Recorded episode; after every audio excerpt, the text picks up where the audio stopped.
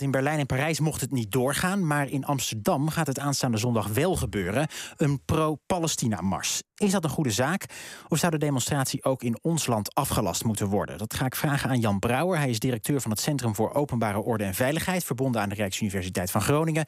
En aan Casper Veldkamp, oud-ambassadeur in Israël. U hoorde hem al en hij staat tegenwoordig op de lijst voor nieuw sociaal contract. Goedenavond allebei. Fijn dat u er bent. En nogmaals, fijn dat u er bent, meneer Veldkamp. Um, Vindt u het een goede zaak, meneer Veldkamp, dat die demonstratie doorgaat zondag in Amsterdam? Het hangt er ook vanaf wie of wat die organisatie uh, organiseert. Ik ben, ik ben heel veel zorgen over de verdeeldheid die dit conflict in Nederland oproept.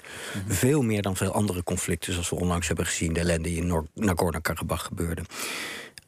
Afgelopen weekend hebben we ook gezien dat er kennelijk landgenoten zijn die het vierden met vlaggen en dergelijke dat er mensen waren afgeslacht. Nou, dat, dat kan niet. Dat, dat, dat, het gaat hier ook over gedeelde waarden. Mhm. Dat kan niet in Nederland. Ja, we hebben demonstratierecht. Uh, maar iedereen moet zich in Nederland veilig kunnen voelen. Het kan niet zo zijn uh, dat de, de, wat voor de ene de vrijheid van meningsuiting betekent, voor de andere een bedreiging vormt. En ik ben bijvoorbeeld heel bezorgd dat uh, drie Joodse scholen vandaag dicht blijven omdat ze zich onvoldoende beschermd voelden. Terwijl de premier afgelopen dinsdag in de Kamer nog zei dat uh, de Joodse gemeenschappen extra zou worden beveiligd. Als ik kijk naar de demonstratie die eraan komt. Mhm. Ik weet niet precies wie die organiseert. Ik wil wel tegen alle Nederlanders zeggen, ook die Nederlanders die sympathie hebben voor de Palestijnse zaak en het streven naar zelfbeschikkingsrecht van Palestijnen. Dat is mhm. volstrekt gerechtvaardigd. Maar pas op met wie je gaat demonstreren of welke organisatie daar staat. Als dat Hamas is, is een terreurbeweging. Dat is een beweging die aan de macht is gekomen in 2007 de Gazastrook door gematigde Palestijnen letterlijk levend van de daken van torenflats te gooien. Hamas staat niet voor alle Palestijnen. Hamas is een onderdrukkende beweging, ook voor veel Palestijnen zelf. Pas op met wie je daar staat. Een organisatie die het recht van Palestijnen op zelfbeschikking wil koesteren naast een veilig Israël ja. Maar een organisatie als Hamas, dat is echt tegengesteld aan onze waarden. Nu is het wel Hamas die opriep om wereldwijd te gaan demonstreren en te gaan protesteren. Vindt u dat een reden voor een verbod op deze demonstratie? Uh, in, in Duitsland zag ik dat, uh, dat uh, kennelijk Hamas demonstraties worden verboden. Ik vind dat we daar ook in Nederland naar moeten kijken. Uh, ik ben benieuwd wat voor maatregelen kan worden, kunnen worden genomen. Normaal vraag je een vergunning voor een demonstratie aan. Uh, uh, kan de overheid niet bij voorbaat een demonstratie verbieden, maar kan er, moet er wel worden gekeken. Wordt daar geweld verheerlijkt of niet? En schaadt het daarmee de openbare orde en veiligheid? En in dat geval moet de politie handhaven. Ja, en dan helpt het dus ook niet mee dat Hamas wereldwijd oproept tot zo'n demonstratie. Ja. Um, meneer Brouwer, zouden wij in Nederland het voorbeeld van Frankrijk en Duitsland moeten volgen, wat u betreft? Nou, dat is niet zozeer aan mij om dat te beoordelen. Ik word vooral gevraagd uh, uit te leggen hoe het bij ons eh, wettelijke regime is. En ik denk dat dat verstandiger is in dit geval. Uh, Kijk, bij ons is het zo dat als je de wet letterlijk leest... dan kan een betoging verboden worden wegens wanordelijkheden... vrees voor wanordelijkheden. Maar in de jurisprudentie wordt dat uitgelegd als... Um, ja, vrees voor wanordelijkheden, prima. Maar burgemeester, je hebt de taak om elke betoging... van welke inhoud dan ook... de burgemeester mag zelfs niet vragen naar de inhoud in ons land. Dat zit vast op het verbod van censuur... zoals vastgelegd in de grondwet... en herhaald in de wet op de openbare manifestatie. Um, dus hij moet de, de, de, de, de betoging altijd faciliteren. En als daar strafbare feiten worden gepleegd... dan kan het Openbaar Ministerie optreden. Maar de burger, het is niet aan de burgemeester om zich met de inhoud te bemoeien. Uh, kan dus u dat zegt, dan helemaal zelfs al zou hij het willen... dan kan de burgemeester zo'n demonstratie niet verbieden? Nee, hij, nee, dat kan hij niet. Er is één uitzondering.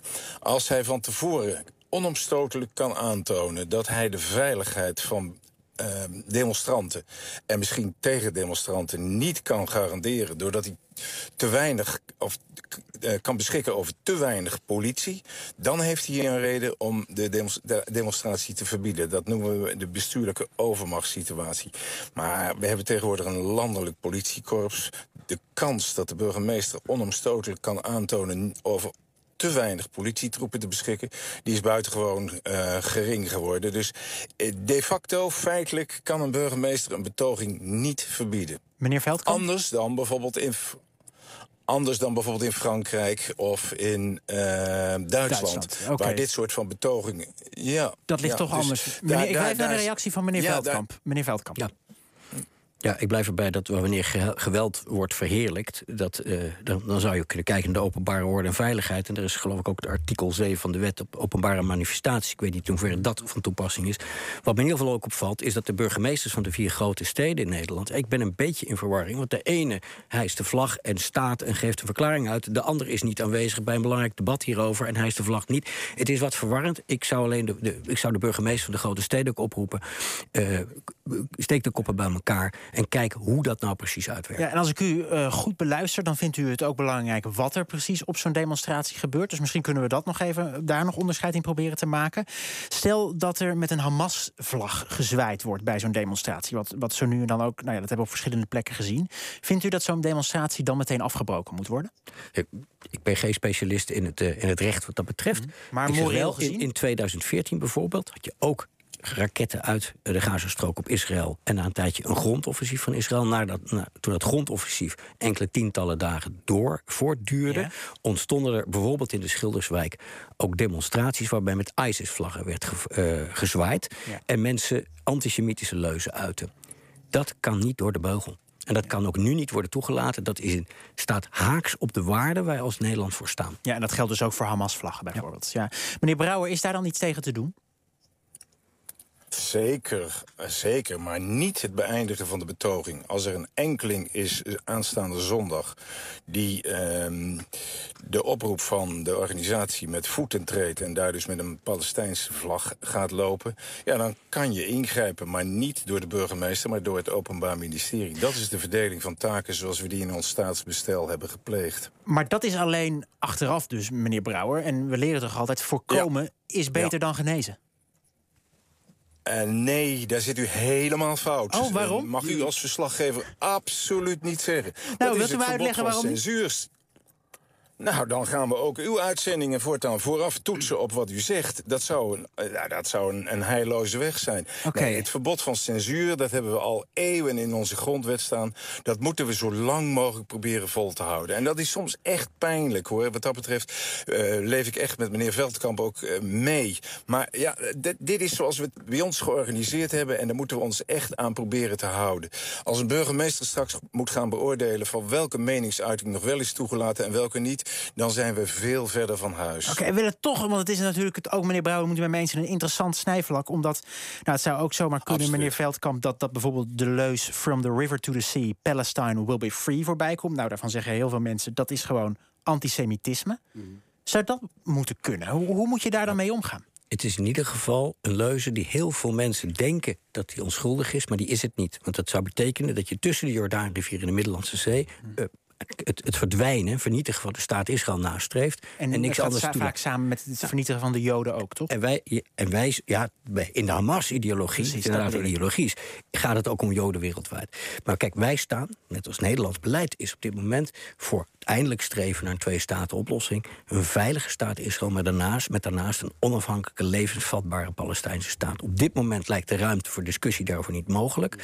Maar ik zou wel willen zeggen, polarisatie, en ik heb het ook in 2014 gezien, in Nederland helpt ons internationaal ook niet verder. Ik merkte in 2014 dat er in Nederland mensen waren die over dit conflict als Nederlanders, zelfs Nederlanders zonder een band met, met die regio, niet meer bij elkaar aan tafel konden zitten als wij niet meer bij elkaar aan tafel kunnen zitten om hierover na te denken, hoe kunnen we leed verzachten, hoe kunnen we een sprankje hoop hebben op de toekomst en dat uitwerken, ja, dan kunnen wij ook als land, als Nederland en als Nederlandse diplomatie niet meer bijdragen aan het oplossen van conflicten. Nou, ik ben blij dat u allen vanavond wel bij ons aan tafel wilde komen om uh, over die oplossingen en dit probleem te praten. Ook uh, dank aan u dus, Jan Brouwer van het Centrum voor Openbare Orde en Veiligheid en oud-ambassadeur Casper Veldkamp, tegenwoordig ook kandidaat Kamerlid voor de uh, NSC.